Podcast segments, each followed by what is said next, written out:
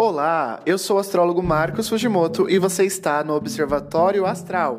A minha missão aqui é traduzir os principais eventos celestes do dia para você conseguir programar e fluir de uma maneira muito mais agradável durante esse dia de hoje.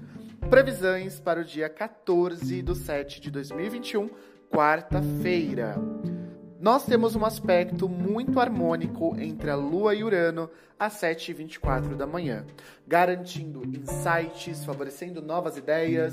Então, se surgir insights, anota, sempre falo isso podem acontecer algumas novidades, alguns eventos inesperados durante esse dia, pela influência da Lua e Urano. Então, esteja aberto, esteja aberta para o novo.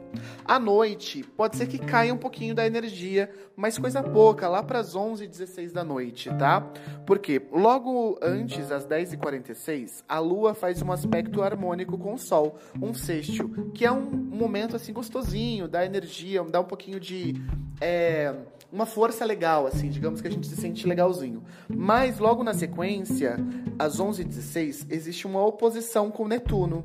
Então eu aconselho você a dormir mais cedo, porque a oposição Netuno pode trazer uma bad vibes, uma questão existencialista, uma vibração mais baixa. Você pode começar a ficar pensando em algumas questões, em algumas fantasias, surge até um certo escapismo. E eu não quero que você tenha dificuldade para dormir nesse dia, quarta-feira, dia 14.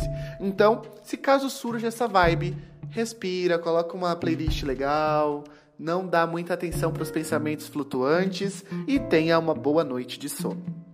Essas são as principais previsões para o dia 14 e eu espero que você tenha um ótimo dia. Eu te encontro amanhã em mais um Observatório Astral.